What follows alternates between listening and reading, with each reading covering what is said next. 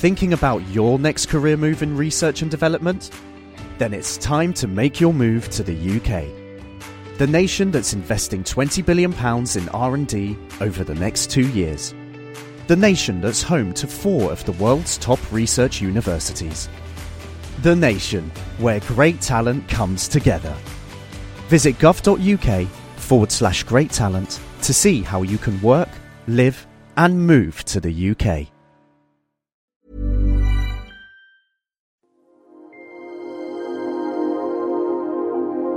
Stripping down science.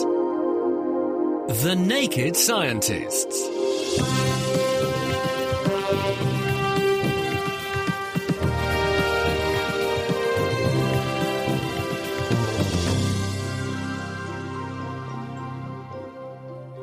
Hello, it's Sunday, the 5th of February 2012. Welcome to the Naked Scientists.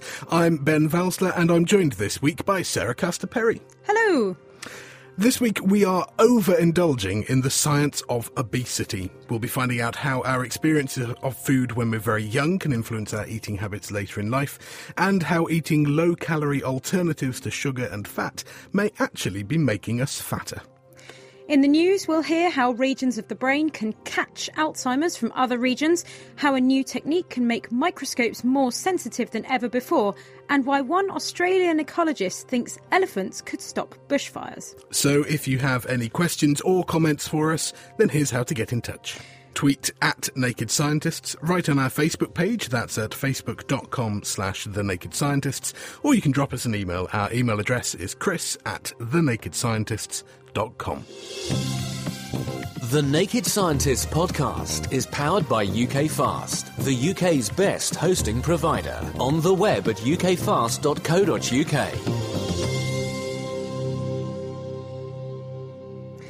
Now, the eating habits we develop early in life can be very hard to change, so it's no wonder that people can struggle to maintain a diet and find it very hard to shift weight that they've already gained. Marion Hetherington is Professor of Biopsychology at the University of Leeds, where she works on understanding appetite and eating behaviour. So, Marion, what are the factors that we think influence how we behave towards food? Well, there's um, some evidence to suggest that um, influences on food intake actually occur very early on in life. In fact, in utero experiences seem to be really interesting and really important. There's some very elegant data from Julie Mennella, who's at the Monell Chemical Senses Centre in Philadelphia, and she has shown that the fetus is uh, exposed to flavours from the maternal diet. So, right from the very beginning of life, there's an experience of flavour, an experience of odours, and that these can have an important effect on later food intake. So, of course, also there's the environment that the maternal diet brings, there's the environment supplied by toxins in the environment. For example, if the mother is smoking, this will influence the child's growth, but also it will therefore entrain appetite. And then, of course, whenever the baby is born, the decision to breastfeed or bottle feed with formula, this will have an impact on whether the child is able to accept lots of different flavours. So, for example, breastfed babies tend to be very good at trying new flavours and new tastes and new foods. And uh, formula fed babies tend to be a little bit more resistant to trying new foods. So the environment um, in utero is important. The environment that you provide postnatally is important. And of course, on top of all of that is the genetic inheritance that you get from each of your parents. We know that food intake can be driven by um, genotype. And our experiences early in life. So, do we learn our eating behaviours from the sort of foods our parents provide and also the way that they behave around food as well? The infant is born uh, highly adapted to accommodate a milk based diet. So, they're very good at accommodating breast milk. After the first six months, they have to then start acquiring a liking for new foods. And they have to do that through learning. However, they're equipped to like sweetness right from uh, birth. So there was a beautiful study by Jakob Steiner in the 1970s and he exposed newborn babies before they'd been given any breast milk or any colostrum, any any type of feeding. He exposed them to distilled water or to citric acid in water, quinine sulfate in water, and to sucrose in solution. And he found that sucrose in solution was uh, produced a, a positive affective response. So newborn babies are positively affected by sucrose, whereas with bitter, the response of the infants was to gape and to let the fluid drop out of the, of the mouth. So with bitter tastes, we have to acquire them through experience and through learning. But sugar, you don't have to learn to like because you like it right from the very beginning. So when parents are offering different foods to their children, they have to bear in mind perhaps that um, sweetness is something that they don't have to expose them to a lot because they already like it. It's a very powerful food stimulus. Whereas with something bitter like vegetables, they have to sort of be quite persistent, and quite positive, the optimal number of times that you need to offer novel food like a vegetable is about eight to ten times. But on average in the UK, mothers tend to offer vegetables about two or three times before they decide, well, my baby doesn't like this. But actually, if the optimal amount of time is eight to ten times, they perhaps have missed that opportunity to um, encourage the child to uh, accept these novel foods. And is there kind of a window of opportunity to get children interested in eating vegetables? Yeah, there's a, some really nice work by Gillian Harris at the University of Birmingham, and she has suggested that there are sensitive periods in early infancy. And this suggests that, for example, there are really good times to introduce texture, there are good times to introduce flavour, and very early on in life, infants um, around about six months are very accepting of lots of different fruits and vegetables and flavours. And textures are particularly good to start to bring in just after about six months. And there's data from long, the longitudinal study based in Bristol and Avon area, ALSPAC data, suggesting that if you don't introduce lumpy foods by nine months of age, then children can be quite fussy later on in life. So these crucial periods, these sensitive periods, suggest that parents do have a window of opportunity to offer different flavours and different foods. And if those chances are missed, then it's actually quite difficult to get children to try new foods and also to like new foods. And, and we've done research with um, school age children and it's really difficult because um, once they get to school, they're already five. They've got five years of experience and they already are quite resistant to trying particularly foods that they consider to be novel and different. And, you know, we get children telling us that foods are slimy, like spinach and that kind of thing. So it is really tough. It's not impossible, but it's harder when they're older and much better if you try to introduce these foods early on if someone wasn't perhaps exposed to these things as a child and they are now not very keen on eating healthy food, is there any way to kind of relearn the behaviour of liking this kind of thing? Well, I think the key to that is being persistent, and there's some really nice data from the Food Dudes program, which was started in Bangor by Fergus Lowe and his colleagues. And basically, they had children who really disliked vegetables that they started to um, introduce vegetables to using stickers and using rewards and using praise. And these kinds of efforts showed that actually children can learn to like foods like vegetables, like raw red pepper and um, celery and all of these different things. But this is with um, social reward. And, and, there's also data from Jane Wardle's um, lab in UCL showing exactly the same thing that if you give social praise to children and if you give tangible rewards like stickers, the children appreciate the reward and they will eat the food more. And it's actually quite a durable effect. So several weeks later, if you go back and, and test the children on their liking for these new vegetables, they will they will like them again. So it does seem like it's never too late to learn, but it's much harder when they're a bit older older, and that you have to use all these behavioural strategies, such as tangible rewards and social praise and modelling. And certainly, if parents are modelling vegetable intake and healthy eating from the very earliest stages of life, including the maternal diet in utero, for example, then that will set up children best for healthy eating later in life. But then, you know, all of that gets turned on its head when you talk about teenagers because they eat very differently again. But they resume, it seems, um, their previous eating habits um, later in life. So if they've been set up with good, healthy eating habits early on in life, it's easier to res- resume those later in life. That's great. Thanks, Marion. That's Professor Marion Hetherington from the University of Leeds. If we struggle to change the way that we eat, then one solution may be to exchange the foods that we rely on for lower calorie alternatives, using sweeteners instead of sugar or low fat versions that taste almost as good as the full fat original. But could this sort of diet be fooling our brain into thinking that rich, sweet, fatty foods actually don't contain many calories? Professor Susie Swithers of Purdue University believes that this may be the case. Susie, what led you down this avenue of research? Why did you think this might be the case? Well, we have lots of evidence that, uh, as Marion talked about, that uh, you can learn about the consequences of, of eating different foods. So, if that's true, that kind of learning could affect not only preferences, what you decide to eat, but learning about what the consequences are of eating foods. And we know that we typically finish eating long before we could have absorbed or digested all of the calories in a meal. So, we're actually making decisions about when to stop eating um, in anticipation of what's going to happen.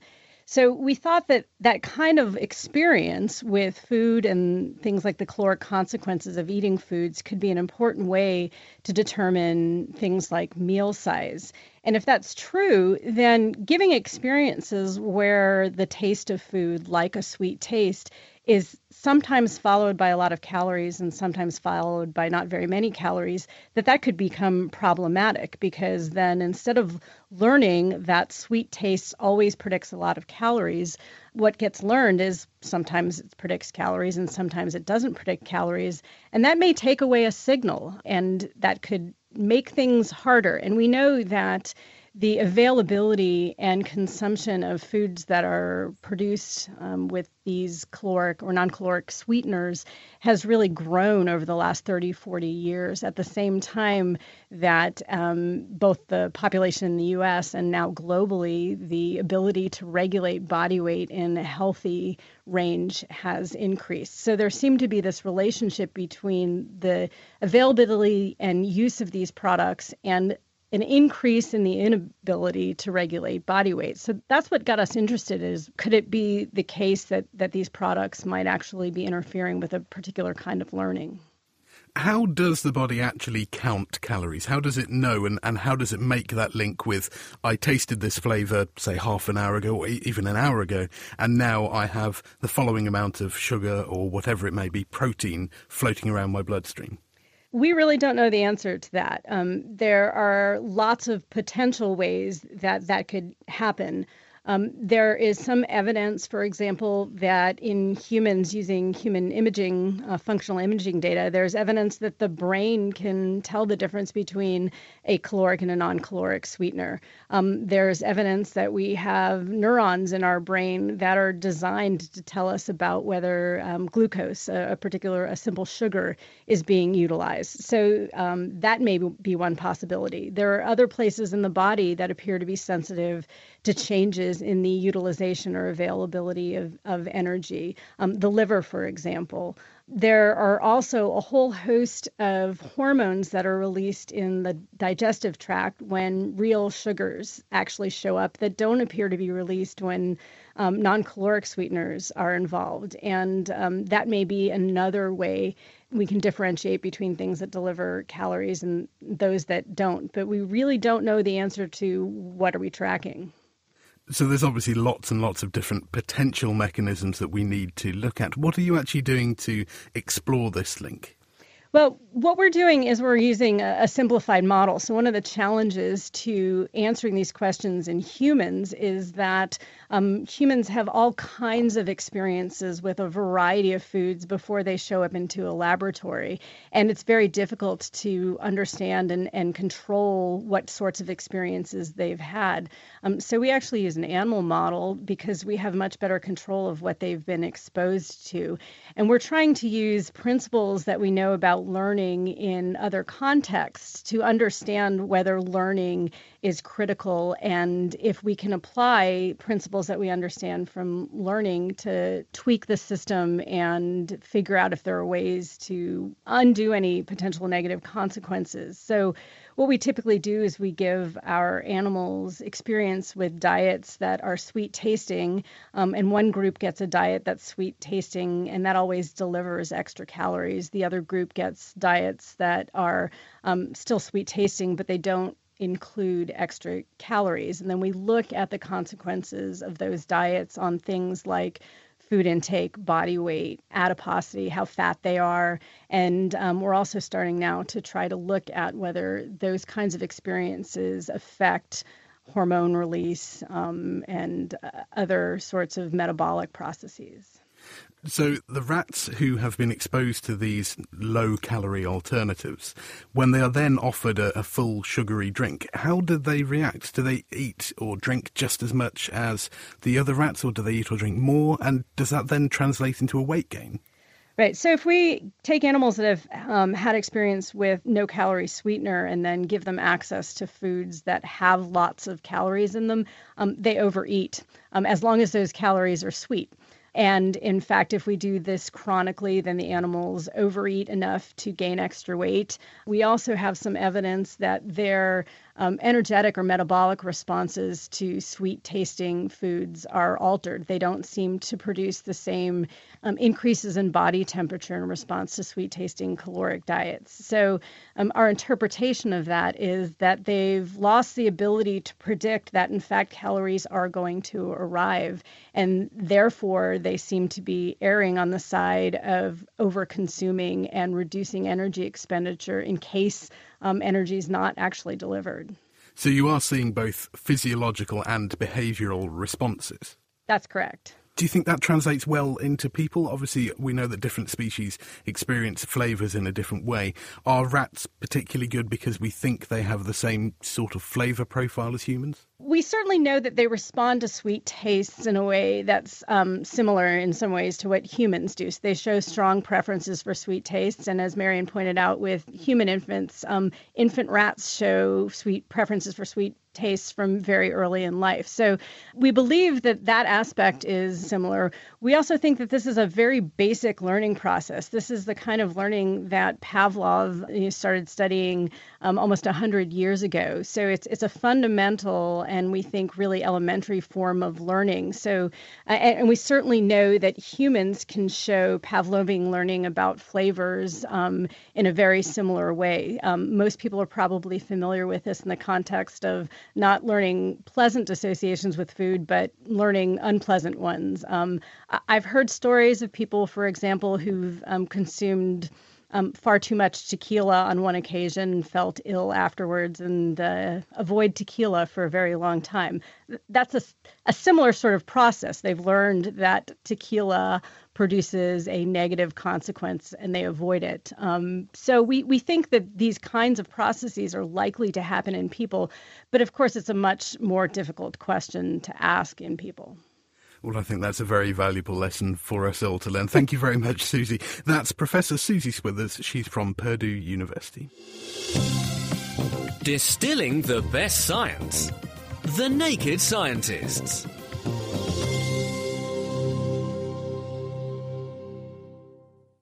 This is The Naked Scientists with me, Ben Valsler, and with Sarah Castor Perry. Let's take a look at what's been hitting the headlines in science this week. Sarah, what have you got for us? Well, I've got a story uh, about how scientists at Columbia University in New York have uh, figured out how one of the key proteins involved in Alzheimer's disease spreads through the brain. Now, Alzheimer's disease is a degenerative condition of the brain caused when specific proteins in the nerve cells, known as beta amyloid and tau proteins, stop performing their proper roles in the nerve cells and instead clump into beta amyloid plaques or tau protein tangles. Now, the tangles formed by the tau proteins were what the researchers at Columbia focused on. And post mortem studies of human patients with Alzheimer's disease had suggested that an area of the brain just behind the ears, known as the entorhinal cortex, might be the starting point for the tauopathy that's the degeneration caused by the abnormal tau proteins tangling up where it started. So the researchers set out to engineer mice that would produce the abnormal human tau proteins in their entorhinal cortex so that they could follow the progress of the disease. They stained sections of the brains of these mice at different ages to look at where the tau proteins were and whether they were normal or abnormal. And their results backed up the autopsy studies done in humans. It does appear that the tau proteins spread out from the entorhinal cortex rather than it being a case of abnormal tau developing independently in separate areas of the brain. One of the authors of the study, Karen Duff, believes that there are several take home messages from their study, published in PLOS One, one of which is that we now have this reliable mouse model that can be used to study the disease further.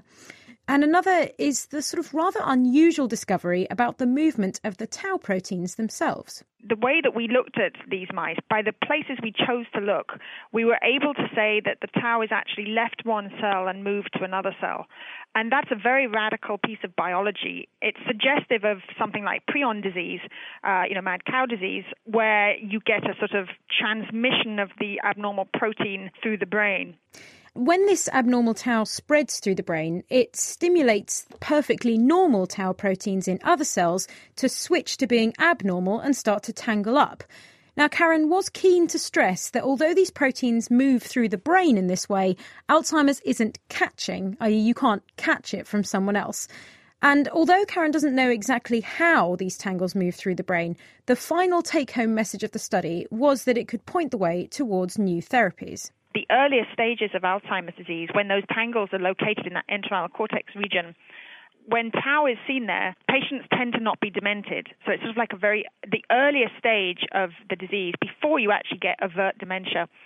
So the idea would be that if we can actually identify the disease at that stage and, and start giving some therapies based on this, we might be able to just trap the disease at that earlier stage and prevent people getting worse and demented there's a couple of approaches that could be used, um, but probably the, the, the, sort of most targeted approach would be something called immunotherapy, um, where you use antibodies to basically latch onto the specific protein you're interested in removing, and it, it obviously removes it via cellular clearance mechanisms. And you know you can develop those antibodies to tau or an abnormal form of the tau, and perhaps it will be able to catch the uh, tau as it's outside of the cell and before it gets into the next cell. So you can sort of trap it in the extracellular space. And the use of the immunotherapy that Karen mentioned is already being tested, so it represents a positive step forward towards treating Alzheimer's. Thank you very much. That's fascinating stuff. And I'm actually going to stick with the brain, but I'm sort of coming from a physics perspective instead of a medicine perspective. And that's that a clever super resolution microscope has allowed researchers to watch changes in a single neuron in the brain of a live mouse. The exceptional level of detail even showed tiny protrusions called dendritic spines moving and changing shape. Now, the best way to learn about cells is to observe them in context in a living animal. So, to do this obviously requires a very high resolution microscope. But even the best optical microscopes, ones that we look at with our eyes that use visible light, uh, they cannot discern features smaller than around 2 to 300 nanometers. That's half the wavelength of visible light. To go further and see smaller features, you need to use an electron microscope. But for that, the materials that you're looking at need to be prepared by freezing or by staining or by coating in gold or something like that. And so you can't use it with living tissue in vivo. Sebastian Berning and his colleagues at the Max Planck Institute for Biophysical Chemistry got around this optical limit by developing a type of stimulated emission depletion, or STED, microscopy. Now, this relies on the cells containing a fluorescent dye that can be excited by absorbing certain frequencies of light, but also de excited by using other frequencies, so you can sort of switch them on or off. Now, by using lasers of different frequencies and varying the light intensity across a sample, these types of microscopes are able to only excite a tiny, tiny portion of the field of view, and that effectively increases the sensitivity from a minimum of 200 nanometers down to less than 70 nanometers across. Berning and colleagues then pointed their special microscope at the brains of mice genetically engineered to express something called enhanced yellow fluorescent protein, or EYFP, in their neurons. They employed a glass window in the skull so that they were able to observe live, healthy neurons in situ, actually inside the brain. And by taking images every few minutes, they were able to see dendritic sp- spines moving and changing shape. Now, these are small processes that sort of stick out of neurons and they're involved in receiving signals from other cells. So, understanding those could help us to get to grips with how the brain grows, how it develops, and how it changes over time. Fascinating work published in the journal Science this week. Well, since first humans first set foot in Australia, so we're changing tack a bit now, We first set foot in Australia 50,000 years ago, and we've pretty much spelled disaster for the continent since then. Uh, the first settlers wiped out the continent's megafauna, including species of giant kangaroo, and the early English colonists introduced foxes, cats, camels, rodents, rabbits, and even poisonous cane toads and rampant African grasses, all of which have had a devastating effect on the ecology of the country and have driven many of the native species to extinction.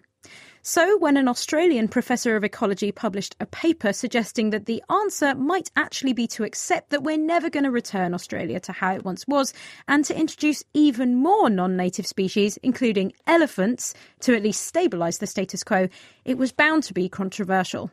Chris Smith spoke to the author of that paper, the University of Tasmania's David Bowman. I've recently published a paper in, in Nature which is very controversial uh, opinion piece about the environmental management challenges in Australia associated with uncontrolled fires, feral animals, and how they've interacted with the unusual biogeography of the Australian continent. We've sort of started a cake mix and we're mixing up all of these ingredients and do, do, we try to actually make this cake rise and work as a cake, or do we just leave it as some sort of weird slurry? Because all of the introductions which have been made and the changes to fire regimes have all been effectively accidental. So we already have a very mixed up ecology, and the possibility of returning our ecology to anything like Captain Cook would have seen is an impossible dream given the record extinction rates which have occurred in Australia. So we're in a real predicament, and I think that the lesson is that humans have to manage nature now. We're in the Anthropocene. We can't just assume that natural systems are going to be self righting if we've really hammered the natural systems with quite dramatic stresses and introductions and it's very controversial thinking. But I've been living with these problems for 30 years, and it was about time somebody said something, I thought. So, what you would argue is that in the past, these introductions and these things have been either mistakes or ill conceived. But actually, if we use our brains now and start making changes which are based on science and clear evidence, then we could actually work with the problem we've got to help to resolve it and, and arrive at a better outcome than if we just let things go and try and conserve the status quo, because the status quo is an unstable one. Yeah, really well said. I think that's the key point. We've moved on, and we've obviously, as ecologists, we have much greater understanding of the need for stabilising food webs and the impact of what, what are called trophic cascades when you disrupt food chains and how that can actually result in dramatic landscape um, scale changes. All of this thinking is sort of is really ripe, I think, to trialing things because what we should be striving to do in Australia is, you know, forget about the extermination paradigm and return Australia to its sort of 1788, you know, Captain Cook status, and more manage impacts and reduce the the impacts of these what are called threatening processes. And and and through that, with that human engagement and possibly using uh, some animals as ecological machines to achieve certain outcomes, we can basically steer or stabilise our systems way better than if we just just let nature take its course. How has this gone down with the Australian public? Because if you talk to people in Australia, they have been very heavily educated about the impact that introductions and feral animals have had on Australian ecology. And for an Australian ecologist to then turn around and say, we need actually to do this more, they must have quite a strong reaction to that, don't they? Yeah, it's very interesting. Amongst my colleagues, I've been very pleasantly and warmly surprised at you know, elephant's crazy idea, but wow, isn't it great that people are putting all of the options on the table and stirring up this debate? So a lot of support amongst the media. It's sort of a little bit polarized between people who just absurd, joke, laugh, or yeah, that's a big idea. How do we control some things which are uncontrolled if our plan A approaches aren't working? Because we're about to run into these problems, and I think that the way to advance this is that you have lots of debate and ideas and some trials so we can start being a lot more adaptive because we haven't even talked about climate change, which is going to is another layer on top of this horrible, complex mess we're in. So, how would you do this in a safe way so we don't see the cane toad problem all over again? Right. Well, one thing which is really important to bear in mind is that there's a global dimension here, and I got a, a fascinating email from uh, a game manager in Namibia pointing out when you project at the 100 to 1,000 year perspective on Africa, it's very difficult to see a future for a lot of animals. Just the sheer environmental changes driven by people pressure. Here we've got a lower population density in Australia, we could have game parks. And, you know, a lot of Australians that's repugnant, but a cattle farm is okay. But how would we do it? Of course, we'd have to trial things and we'd have to invest money. I would like to see somebody work through the calculation of saying, well, let's look at all of the available options and a few crazy options to control this out of control grass. Let's look at it all and let's cost them with the knowledge we've got available and what new knowledge would we need, you know, and start a genuine engagement because at the moment, all that's happening is that people are saying this is a very bad weed, but in a, in a holistic sense, nobody's doing anything. I would call that an out of control situation. And, you know, I'm certain that there are solutions to stabilise this, but I'm not quite certain how to do it. That was Professor David Bowman from the University of Tasmania speaking to Chris Smith. A little bit more news for this week, and actually news that fits in with the theme from our show.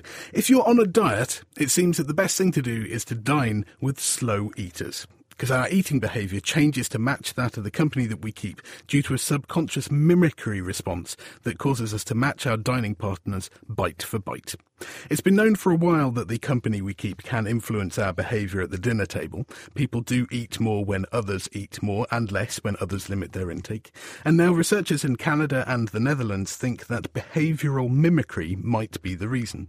Writing in the journal PLOS One, Roel Hermans from the Radboud University at Nijmegen in the Netherlands disguised his lab as a restaurant and set up a hidden camera to observe eating habits. They then got 70 pairs of young women who'd not met before the study and invited invited them to share a brief dinner lasting around 20 minutes. The researchers then counted every single bite that the women took. There were 3,888 bites in total, and they recorded when they took those bites in order to determine how many were mimicked bites compared with non mimicked bites. Now, they defined a mimicked bite as one that takes place within five seconds of the other diner taking a bite. The results showed that volunteers were significantly more likely to take a mimicked bite than to take a bite outside that five second window. And this suggests that the subconscious mimicry was playing a major role in the decision of whether or not to take each bite. Previous studies in behavioural mimicry have put forward a, a possible brain basis for this behaviour, in which perceiving an action influences the activation of a group of nerves known as mirror neurons. And in this case, it would be mirror neurons in the motor system that would control for the motions required to take a bite. And that then means that the person perceiving that action is more likely to mimic that action because of the increased activity in these particular nerves. It is also possible that in this particular case, the diners were just monitoring each other's actions in order to maintain a similar eating pattern, perhaps to keep the conversation flowing. And as the meal went on, the amount of mimicry actually reduced. So the researchers split the 20 minute dining session into two blocks of 10 and found that the women were more than three times more likely to mimic in the first half of the meal than in the second. Now, because they were strangers when they arrived, the researchers think this is a getting to know you period where the mimicry is enhanced. Understanding the behaviours that influence our food intake can help to people to take more control over their diet and be more mindful of the factors that actually alter how much we choose to eat. But this research can also help to find ways to curb the social influence of more damaging behaviours, such as smoking and drinking alcohol. So it sounds like a bit of fun, but actually there's a serious message in there. Well, now with a look at what else is making scientific headlines this week, including a brain scanner that could eavesdrop on the conversations in your head, here's Meera Senthilingam with our Naked Scientist newsflash. The conversations we hear, and even the ones we have in our own head, have been decoded by scientists at the University of California, Berkeley. Activity in the auditory region of the brain called the superior temporal gyrus was recorded by implanting grids of more than 30 electrodes in 15 volunteers as they listened to various words and sentences. The researchers, led by Brian Pasley, could then use the observed patterns of brain activity to predict what the volunteers had heard different brain sites were representing different frequencies, and we could use that understanding of the relationship between the sound frequencies and the brain activity to try to predict what the sound was that the person was listening to. One potential application is is this perception process similar to internally verbalizing or imagining speech? Could it be applied to development of different neuroprosthetic devices for communication, for example, in patients who are severely disabled or severe paralysis that have no other means of communication. Caldera eruptions could be predicted many years in advance by regularly monitoring the composition of magma found below. Calderas are one of the largest types of volcanoes known. They can remain dormant for hundreds of thousands of years, but have the potential to become active, releasing so much magma in the process that the surface of the Earth caves in by analysing samples of pumice from Santorini in Greece, providing records of magma activity in the build up to Santorini's eruption in the late 1600s, Tim Druitt from Blaise Pascal University discovered the presence of rock crystals that only form in the decades leading up to an eruption there was this long period of dormancy before, many thousands of years, and yet suddenly something happens to form all these crystals. The processes that were priming this volcano for this big eruption actually occurred on a very short time scale. And it really would be sensible to monitor these better to improve our chances of picking up the reawakening of these, uh, these systems. Honey could hold the key to keeping wound infections at bay. Wound infections can often be hard to treat because bacteria form a defensive barrier known as a biofilm, which can impede the ability of antibiotics to access the affected area. Now, a team at the University of Cardiff, led by Sarah Maddocks, have shown in a culture dish that medical grade Manuka honey can dismantle these biofilms, making wounds caused by common bacteria like Streptococcus pyogenes easier to treat. If you apply honey whilst you're growing the biofilms, you get a statistically significant reduction in the amount of biofilm that grows, which suggests that it would be a useful prophylactic treatment. But we also found that if we grew the biofilms for 24 hours and then treated them for two hours with the Manuka honey, we could um, get a, a total reduction in the biofilm biomass of about 85%. And finally, a massage could speed up muscle repair and recovery after injury.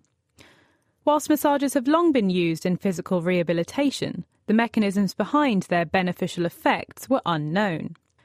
Now, performing massage therapy on male volunteers after heavy exercise and analysing muscle biopsies, Mark Tarnopolsky and colleagues from McMaster University found that just 10 minutes of massage resulted in reduced inflammation and increased production of structures called mitochondria, which give cells energy. It certainly is very encouraging that we can reduce inflammation, which might help someone to recover faster and uh, get on to their next training bout. And we know from many studies that endurance exercise and having greater mitochondrial capacity is a good thing and can uh, reduce the incidence of diabetes, obesity, can improve muscle function in older adults.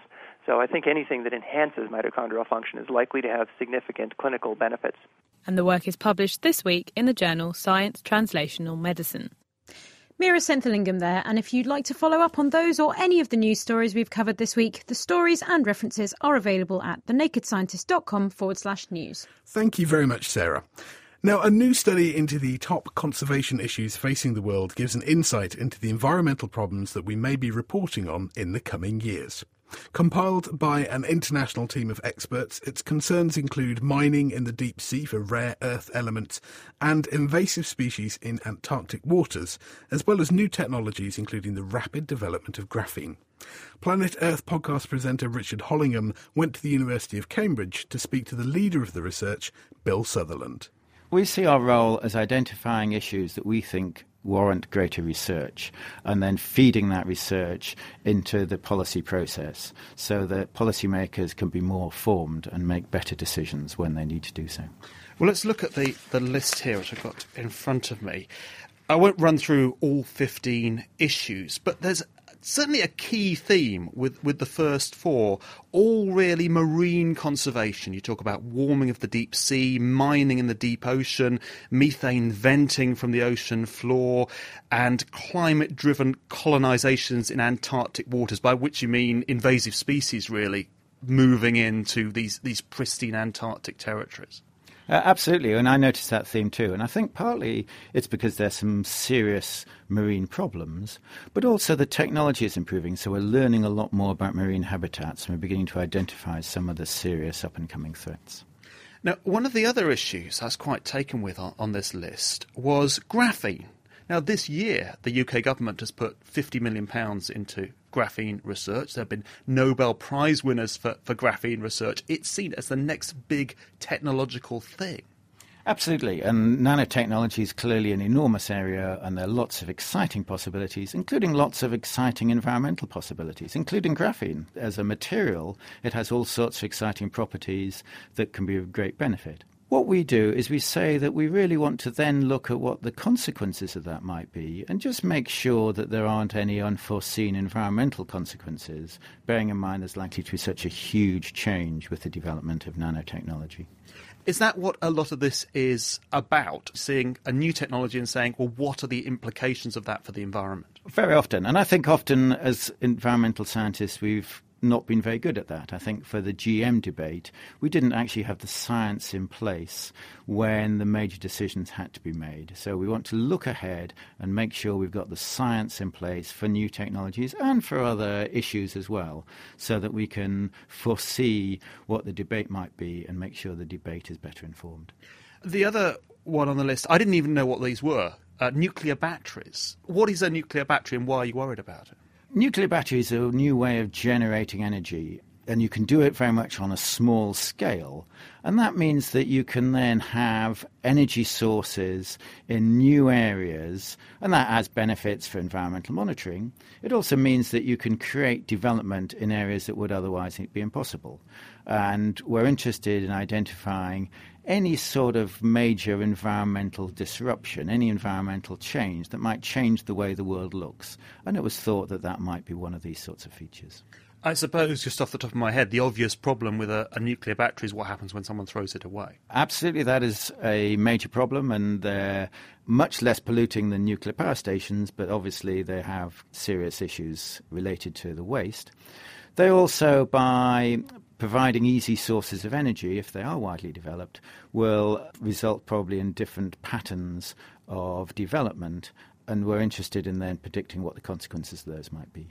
Now, just a few metres away from your office is the Zoological Museum here in Cambridge, and it's quite sobering walking around to see the number of extinct birds on display, fossils as a giant sloth. Is that something that keeps you going, saying we don't want another one of those? Uh, absolutely. We're committed in Cambridge to developing conservation and making conservation more related to policymakers with the hope that we can then reduce the likelihood of future extinctions. That's clearly extremely important and we're deeply committed to it. This is the third year you've done it. Can you look back and say, well, we identified that, or can you look at any successes? The one we like most, but I think it's probably a complete coincidence, is in the first one we did, we identified the issue of high latitude volcanism, and particularly what would happen if Icelandic volcanoes went off. And then uh, a couple of months later, that happened. I've been accused of trying to set it off. I think that's just fortuitous. Uh, but a number of the other issues have very much come up the agenda since. So, fracking, we identified fracking in our meeting two years ago, the, the issue of generating gas by pumping water into rocks. And that's now a major environmental concern. Bill Sutherland, leader of the latest study into the top 15 conservation issues facing the world, and he was talking to Richard Hollingham. You can find more Planet Earth resources by joining us online at thenakedscientist.com slash planet Earth. Keeping you abreast of the world's best science. The Naked Scientists. This is The Naked Scientists, and this week we've been looking at the science of obesity. We'll get back to this week's show topic in just a minute, but first, Sarah, you've produced a science scrapbook video that actually fits quite well with the theme of eating and cooking. Yes, I've been exploring the physics of electromagnetic radiation uh, to find out how a microwave oven works. For example, Ben, did you know that a melty chocolate bar and a few popcorn kernels actually played a key role in the invention of the microwave? I didn't know. I know that melty chocolate bars and microwaves can let you measure the speed of light, which is something we did in kitchen science a while ago. But popcorn doesn't seem like the sort of thing you'd use to invent something. No, well, Percy Spencer, who uh, this American guy who uh, discovered what microwaves could do. Uh, he was working on this magnetron, which was originally supposed to be used to produce radar, microwaves for radar, and he sort of was standing next to it and he had a chocolate bar in his pocket and it sort of started to melt. And he thought, oh, that's quite interesting. I wonder what happens if I put some popcorn next to this magnetron and all the popcorn just started popping. So, uh, yeah, if you want to find out more about that, check out the video online now at thenakedscientist.com forward slash scrapbook. Fantastic. Thank you very much, Sarah. One of the well known consequences of being overweight, especially for a long term, is an increased risk of developing diabetes. This leaves patients unable to control their own blood glucose level and causes serious complications, including kidney failure and loss of sight. Synthetic chemists like Bristol University's Charles Rennie are leading the charge to find useful new molecules. The World Health Organization has estimated that 346 million people worldwide are currently suffering from diabetes. So there's a massive demand for bringing new medicines, new treatments to, to market to help, help these people. So one of the main focuses of our research at the moment is can we find a way in which we can offer continuous glucose monitoring, so a way of continuously monitoring sugar levels within diabetic patients.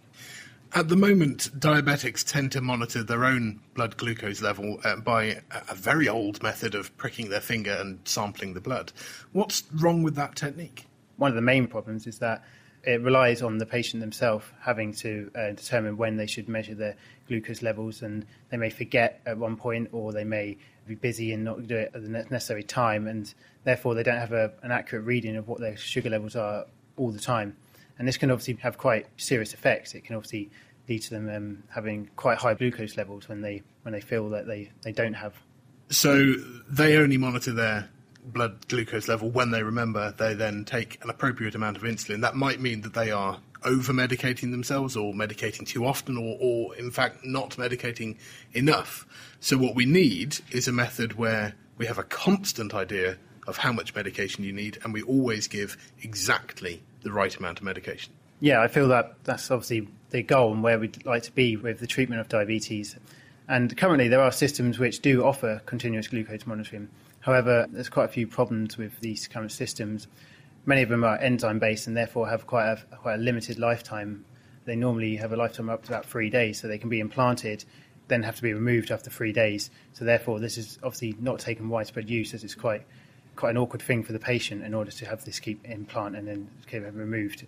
They also tend to measure sugar levels from interstitial fluid, which is the uh, fluid which surrounds cells in the body and therefore they're not in direct contact with the bloodstream. So there seems to be a lag between the actual glucose levels in the blood and the, the readout you normally get from these devices. So obviously there's still quite a few improvements that can be uh, achieved with this, and this is probably where, where our research comes in. We kind of look to can we make ways in which continuous glucose monitors can be used 24/7 for prolonged periods of time, and you know offer a really accurate readout of glucose levels for diabetic patients, and therefore improve the treatment and management of their disease there's obviously a lot of challenges in getting that right. What's the approach that you're taking? The approach we're taking at the moment is kind of like, can we really focus on trying to bind glucose now initially?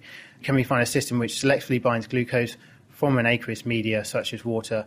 So therefore, we're looking to kind of take it right back and design molecules initially based on molecular modelling, matching up the different parts of the sugar molecule to a receptor, kind of in a cage structure around that and then kind of using chemical synthesis in order to put this molecule together in order to give a, a highly selective molecule for binding good sugars. And also, we'd like a compound which would uh, give a, an output upon binding, such as a change in optical properties or a changing voltage or something, uh, which we then could relate back to say how much sugar was bound at any particular moment. So you're looking at the molecular structure both of the glucose, the thing you want to bind, and then of, of candidate molecules that would lock very tightly to that glucose and then give you some kind of readout. So what are the sorts of candidates you're looking at? The kind of candidates we're looking at are quite rigid structures. We want them to be positioned quite neatly and compactly round the sugar molecule. Candidate molecules also have to have a certain amount of water solubility. So they have to have groups on them which will make them go into water. Obviously, if you want this is the medium which we want to operate in. We also want them to kind of have the best match up to the functionality of a, on, a, on the glucose, on the sugar molecule. So we're kind of making them dual characteristics, so kind of dual properties in which certain parts of the molecules will interact with certain parts of the sugar molecule, and then the other parts will interact with the other parts of the sugar molecule to kind of give a more closely knit binding.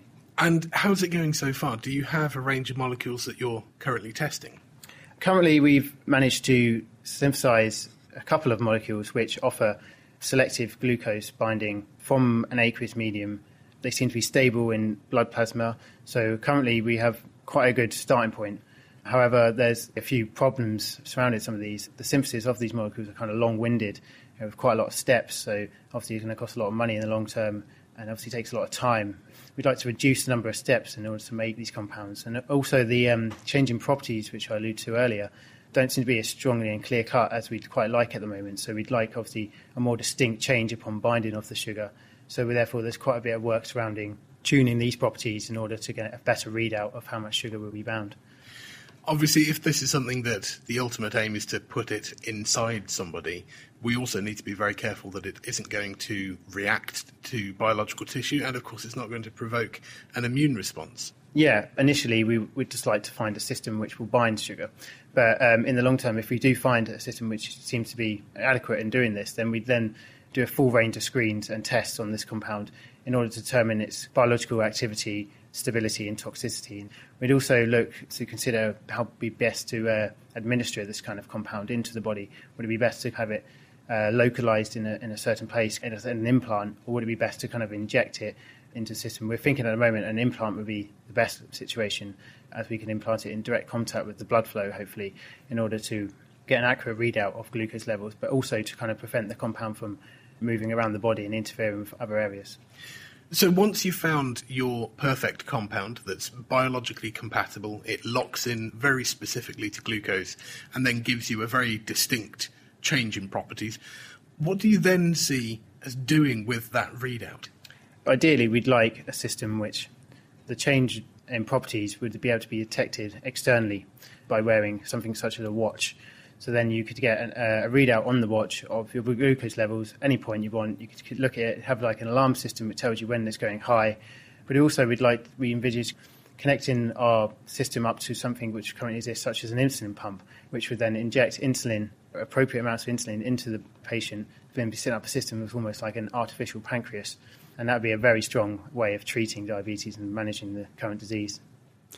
That was Charlie Rennie from Bristol University. This is The Naked Scientist with Ben Valsler and me, Sarah Castor Perry. We're joined by Professor Marion, Marion Hetherington from the University of Leeds and Susie Swithers from Purdue University.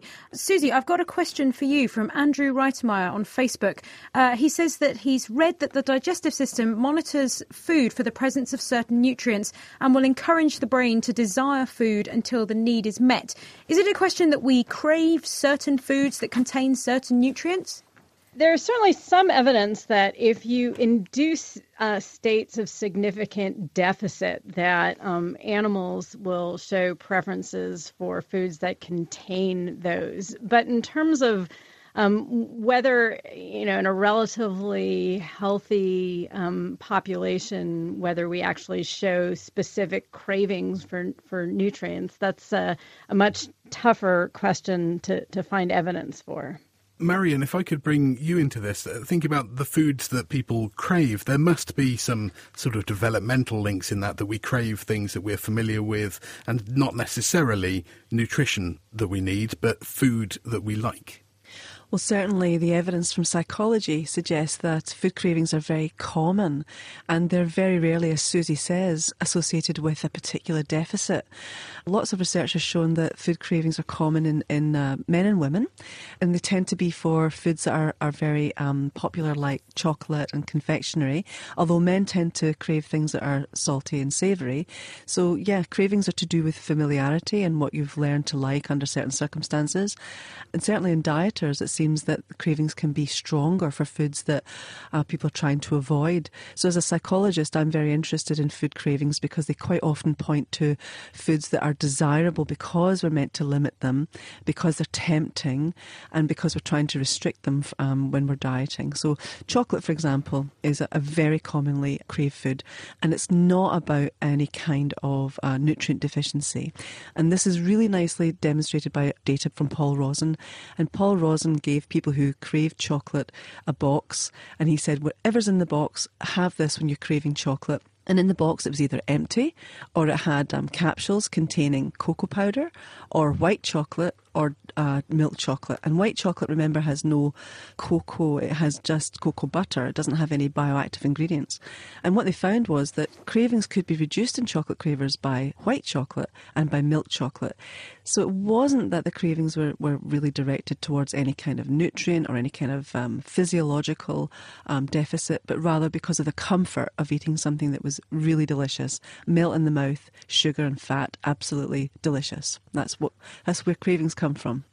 Fantastic. Well, that's Marion Hetherington. She's from the University of Leeds. We were also joined by Susie Swithers from Purdue University. And now it's time for our question of the week with Hannah Critchlow. The Naked Scientist's Question of the Week, brought to you in association with the How to Wisman Foundation, supporting science and education from Alpha to Omega. This week, a youthful sounding Kevin from California asks How much of us is the us that we are born with? Hello, naked scientists. I'm 57 years old. I was looking at a baby picture of myself, and I wondered how much of that me is still left in the current me.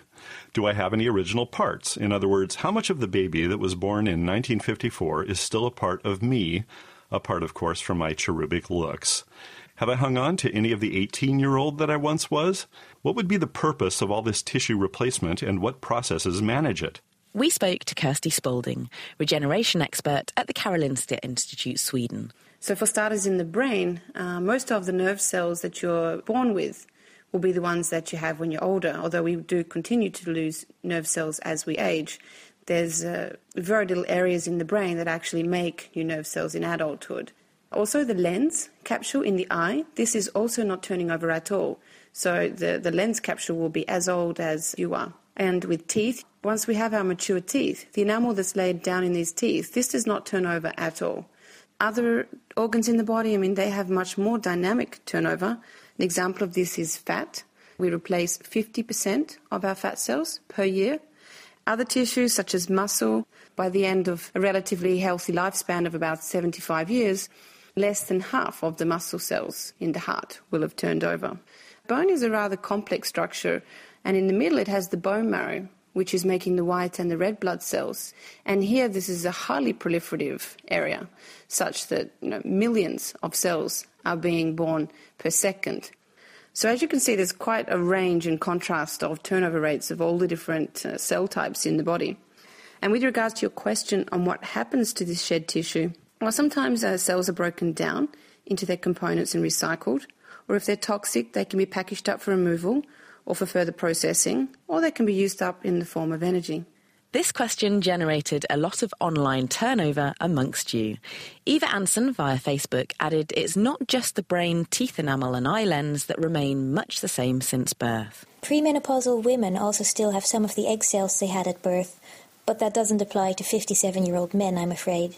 Imartful and Cheryl agreed on the forum, adding that since every egg that a woman will ever produce is already formed when she herself is still in the womb, then a woman pregnant with a daughter is not only carrying and nurturing the next generation, but also the physical beginnings and genetic inheritance of her grandchildren. With that regeneration issue resolved, we turn our baby born eye lenses to gaze into space and ponder this question. This is Björn Faller from Stockholm, Sweden. I'm an engineer by profession, but I have started some uh, hobby scale beer brewing. I wonder what happens if you brew beer in zero G? So, is it possible to brew up a booze cruise in outer space? Send your thoughts on this quandary to chris at thenakedscientist.com, tweet at Naked Scientists, write on our Facebook page, or join in the debate on our forum, which is at nakedscientist.com slash forum. That was Hannah Critchlow with our question of the week. And that's unfortunately all we have time for in this week's show. We hope that we haven't left you with a craving for gooey, melt in the mouth, comforting chocolate, or, based on question of the week, a craving for space beer. But next week we'll explore interesting technologies that allow us to make electricity directly from heat. These are the thermoelectric generators, or TEGs, and we'll be finding out how they can claim back waste power from traditional power plants and keep space missions running with no need for batteries or solar panels. If there's anything you want to know, then do get in touch. You can email your questions to chris at thenakedscientists.com, tweet at Naked Scientists, or post them to our Facebook wall. Thanks to Marion Hetherington, Susie Swithers, and Charlie Rennie, and to our production team of Tom Simpkins, Meera Senthilingam, and Hannah Critchlow. Until next week, thanks and goodbye. The Naked Scientists podcast comes to you from Cambridge University and is supported by the Wellcome Trust, the EPSRC, the STFC, the Natural Environment Research Council, and UK Fast. For more cutting edge science, join us online at nakedscientists.com.